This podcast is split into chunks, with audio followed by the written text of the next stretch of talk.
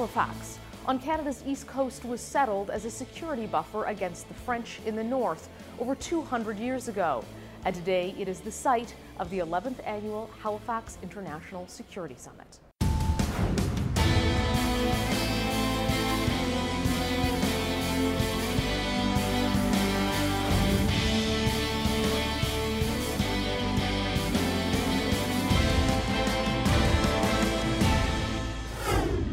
Hello, it's Sunday, November 24th. I'm Mercedes Stephenson, and this is the West Block. Top military, political, and security leaders from around the world have gathered here in Halifax to talk about the challenges facing NATO, a resurgent Russia, and the effect that political upheaval around the globe is having on our collective peace and security. But there's a common theme coming up throughout these discussions the role of China and how the central government there has been responding to the protests in Hong Kong, human rights violations, and China's push at the global economic table. U.S. Senator Jim Risch is the chairman of the powerful Senate Foreign Relations Committee and an insider at the Oval Office. I sat down with the senator late last week. Here's that conversation. Senator Risch, thank you so much for joining us. Glad to be here. Thank you. You recently signed off on legislation that would suspend non lethal crowd control measures going to China. Some of the things that we've seen being used in the streets of Hong Kong. The Chinese government is now threatening to retaliate if President Trump signs that legislation. Are you concerned about what China might do? Well, we're always concerned about what China might do, but uh, look, look, the purpose of this was uh, to get them to rethink their position. And there's two ways of handling it. They can uh, get angry and stomp their foot and uh, retaliate, or they can step back, uh, catch a deep breath, and say, I wonder what the rest of the international community thinks about this. And they will find that they're pretty much by themselves uh, on this.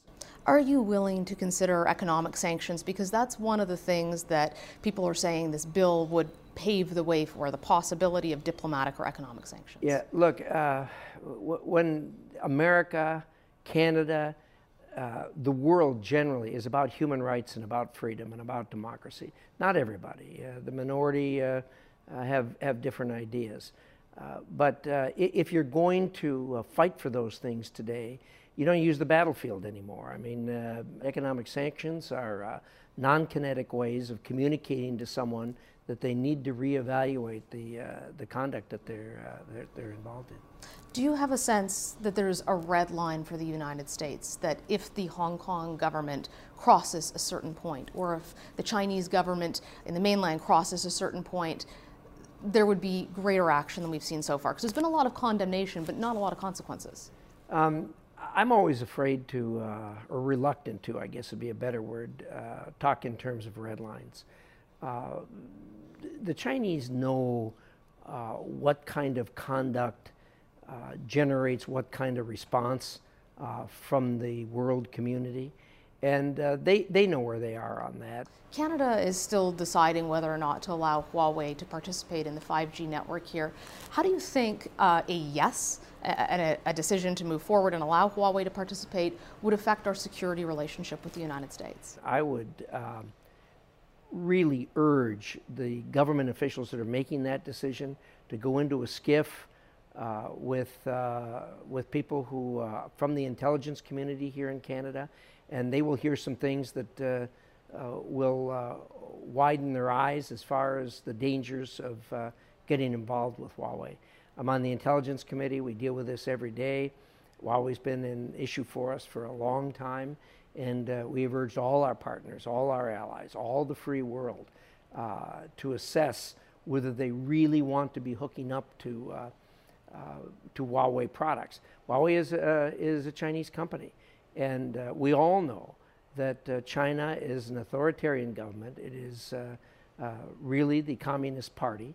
And the Communist Party has access to every bit and byte of information in the country uh, and all things that, uh, that are on, uh, on people's private phones and everything else. Turning to Turkey, you were in the room when the Turkish president showed that video to more, President Trump. More than you, that. What did you make of that? yeah, I, well, I was. Uh, uh, the president said it was my deal, is how it started, because I was the one that was was uh, urging that we we talk with him directly about uh, the S 400 missiles. They could have the S 400 missiles if they wanted to, but they couldn't have the F 35s, our F 35s. uh, America's, Canada's, the, the other allies, uh, NATO's F 35s. The two are not uh, uh, compatible to be working in the same country. As the chairman of the Foreign Relations Committee, I have to sign off on uh, all weapons that leave the country for another country. And I told him, I am not signing off on the F 35s uh, as long as you have S 400 missiles in, in, your country and under your control. Um, we, there have been five of them uh, that have been made and are sitting in the United States ready to ship to them, but they're not leaving until the S 400s are gone. And uh, I think uh, when we sat just like this, I told him that's where we were, and, uh, and that's not going to change. So he, he's got to make some he's got to make some tough decisions and uh, he's a very firm individual, is the kindest thing I can say about it, but uh, he's got to make some decisions. Should Turkey still be a member of NATO? If you're going to be a member of NATO, you ought to act like a member of NATO, and you ought to do the things that are in NATO's and your allies' best interest. Canada and the US both fought alongside the Kurds. They were really the sharp end of the stick in fighting ISIS. Right. And now you have Turkey making these incursions, all kinds of allegations of war crimes and human rights abuses uh, of Kurdish people on the Syrian side of the border.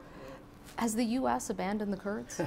well, not really. Uh, I wouldn't certainly wouldn't put it in that terms. We had a NATO ally on one side and, the, and uh, uh, in Turkey and Kurd allies against ISIS on the other side. And the two of them uh, were going to get into it. And there was no doubt they were going to get into it. And uh, with what had happened uh, with the upheaval in northern Syria, uh, this was going to happen. Uh, a lot of people are trying to blame this on President Trump and saying that he gave the Turks the green light. He, I, I can tell you, Absolutely. He did not give the Turkish uh, government a green light to go into Syria. But he did praise uh, the president. Pardon? He did praise the president. Well, he does a lot of things. When it comes to Canada US relations, Cameron Ortis, who is the head of strategic intelligence for the Royal Canadian Mounted Police, was arrested and charged with breaching the Official Secrets Act.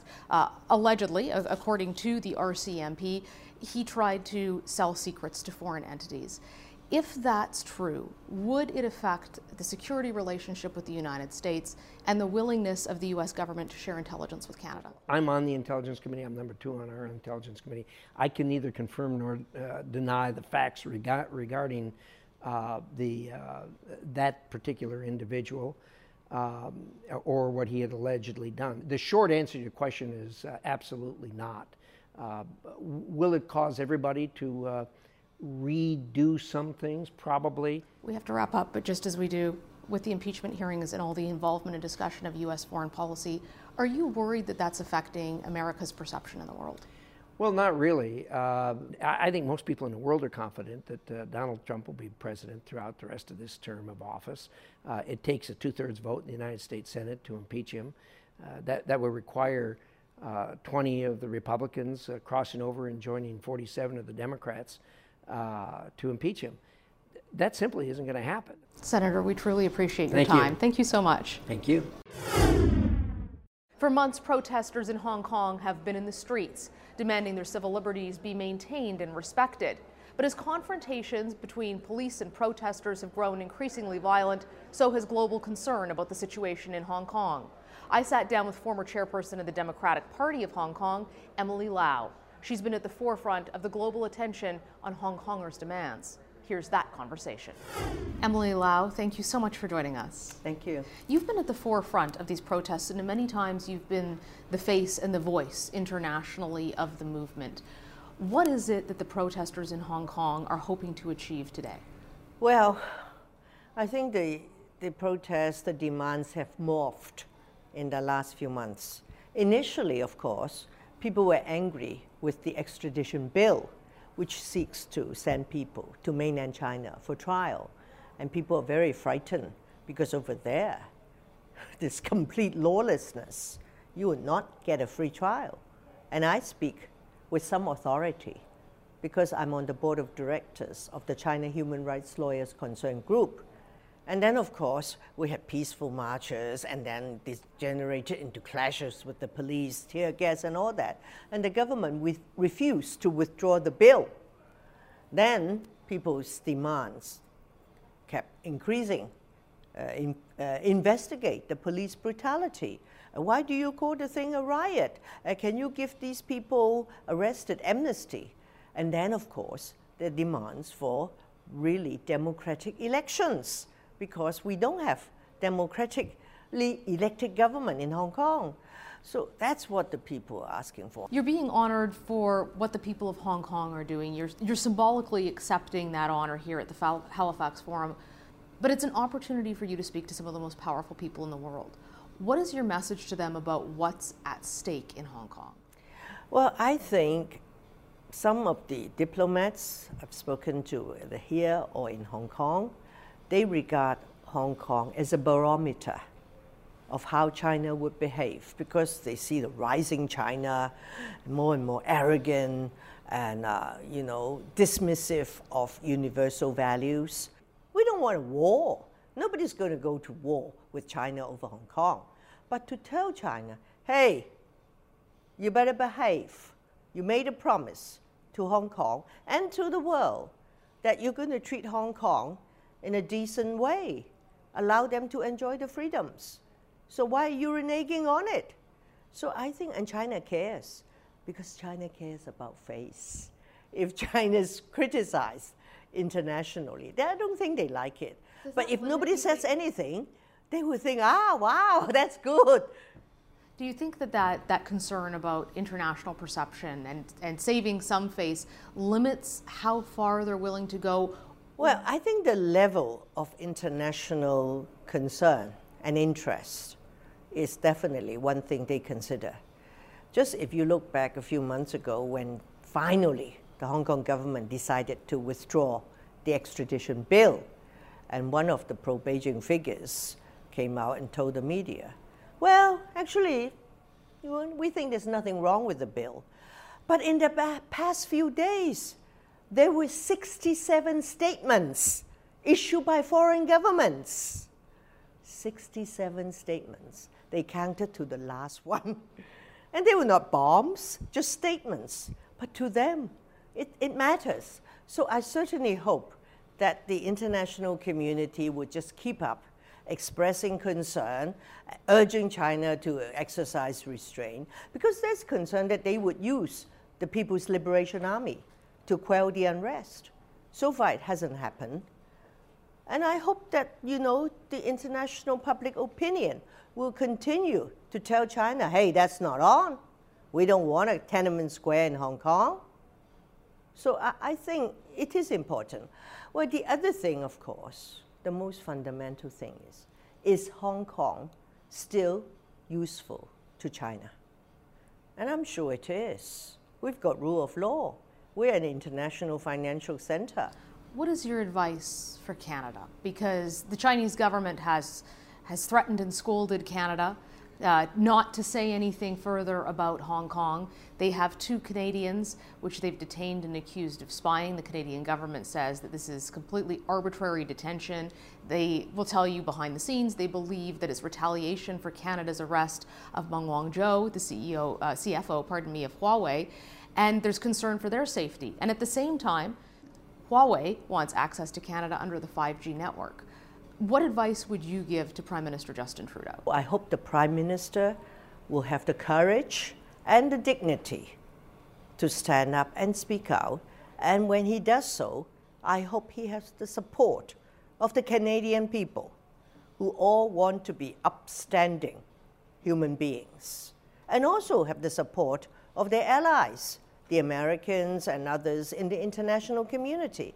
Because there's one thing that China looks down on is people who are too timid. Maybe they like it, but deep down inside they, they laugh at you. So you have to stand up and say, hey, this is not right. You mustn't act like that. So I hope the Prime Minister, Trudeau, would not be intimidated by the Chinese I know the Chinese ambassador here, a new ambassador, said something to warn the Canadians not to work with the Americans to pass legislation to punish uh, guilty officials. Why not? This is your sovereignty. This is your parliament. If you want to enact such legislation, it's up to you. But if you are intimidated, not only China will look down on you, even your own people, your allies will look down on you because you have no courage. so it, but of course, it takes a lot to act with courage. And you say, what if, what if they hurt our country? Well, of course, there could be consequences. Like everything in life, whether it's for a prime minister or for an individual. Whatever you say or do, there may be consequences. So you have to think it through carefully. And you have the courage to say, yes, I will say this on behalf of my people, and I'm prepared to take the consequences. And so will you. Because, you know, it's a two way street. I'm going to Toronto next Tuesday to give a talk there, and we have informed the Toronto police because some people told me that we could have a nasty scene on campus. Ah, well, this, is, this cannot be tolerated. You have to stand up for what you believe in, not to bully others, but to defend what you believe in. Powerful words. Emily Lau, thank you so much for joining us. Thank you. We are sitting down with Defense Minister Harjit Sajjan, one of the few ministers who kept his portfolio in the recent cabinet swearing in. You're also from British Columbia. You're a Western Canadian. Uh, your government is trying to figure out how to approach a minority situation and how to deal with the alienation in Alberta and in Saskatchewan.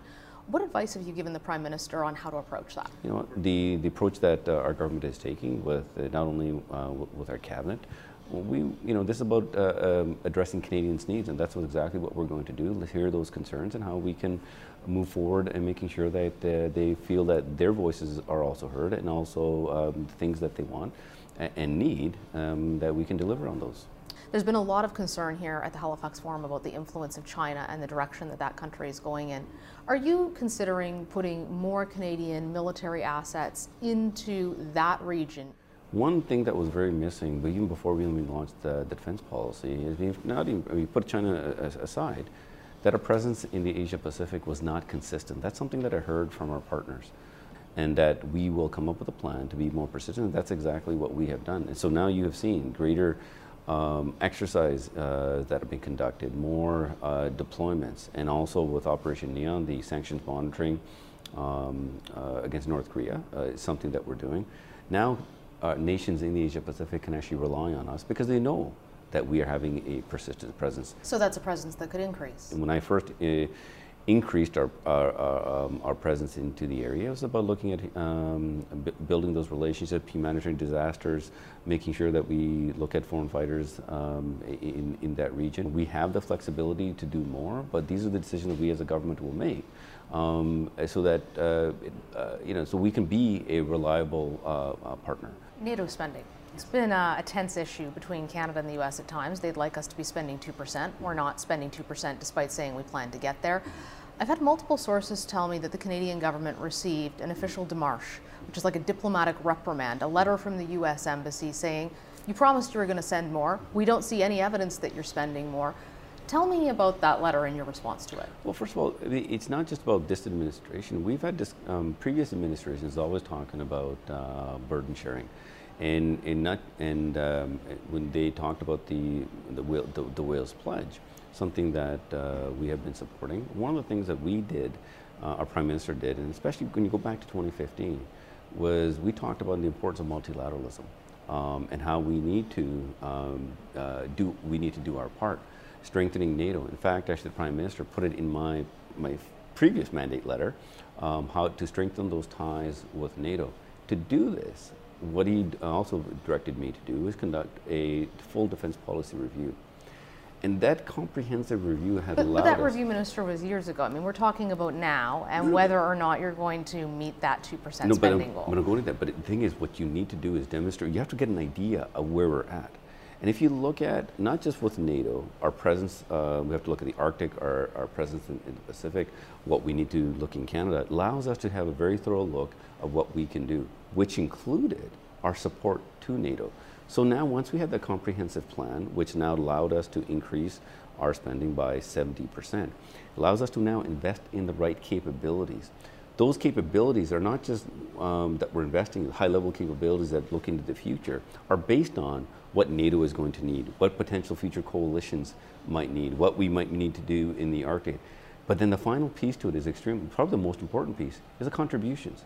Is have the cash that gives you the capabilities, but you need to contribute. But the Americans are very clearly saying in that letter, mm-hmm you are not spending 2%. Which, Why are you not spending 2%? You're supposed to be spending 2%. You're supposed to be moving towards it. We don't see you doing that. I mean, that's an unusual move for them to send that kind of a letter to you. Well, as I stated, we've been having discussion about burden sharing for, for some time. And uh, what we need to do to get to your defense investment, 70% increase is a significant amount. So well, where did that money go? Sorry? Because we don't have vastly more people, we haven't bought vastly more no, equipment. Actually, in fact, actually, uh, this is where I have to disagree with you. The plan that we put on the defense policy has outlined the defense investment plan, where we worked with the defense industry.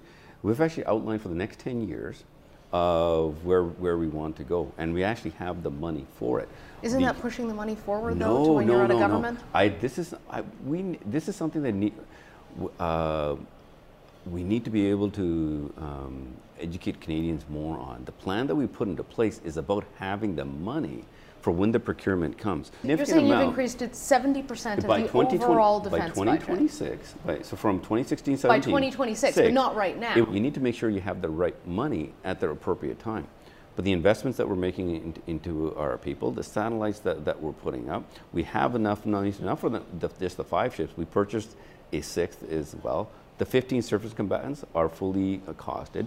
The, the fighter uh, procurement project is um, uh, ongoing as well. So these are those things that the significant increase that, that we're making. We need to first making sure that we're able to um, uh, deliver on the plan that we have right now. Things are on track. That allows us to look at the other future investments that we also need to make, which also does not include any type of deployments that we take. That's outside of the, def uh, the defense policy. Are you concerned about the relationship with the Americans, though, when they are saying that they don't know whether NATO is still viable? The French president is saying that NATO is brain dead, and the Americans are saying, look, people have to step up to the plate, and they, they're you know, basically shaming you in this letter saying, why aren't you doing more? The, the relationship in Canada and the U.S., uh, the defense relationship, uh, I think is even stronger now because they see a tangible plan that we have um, uh, created. It's working actually um, uh, extremely well. But let's not forget, when it comes to things, even things like procurement, you have to invest in the people to make it happen. Minister Sajjan, thank you so much for your time today. Great, thank you. Thank you for having me. That's all the time we have for today. Thanks for joining us from right here in Halifax. For the West Block, I'm Mercedes Stephenson. Have a great week.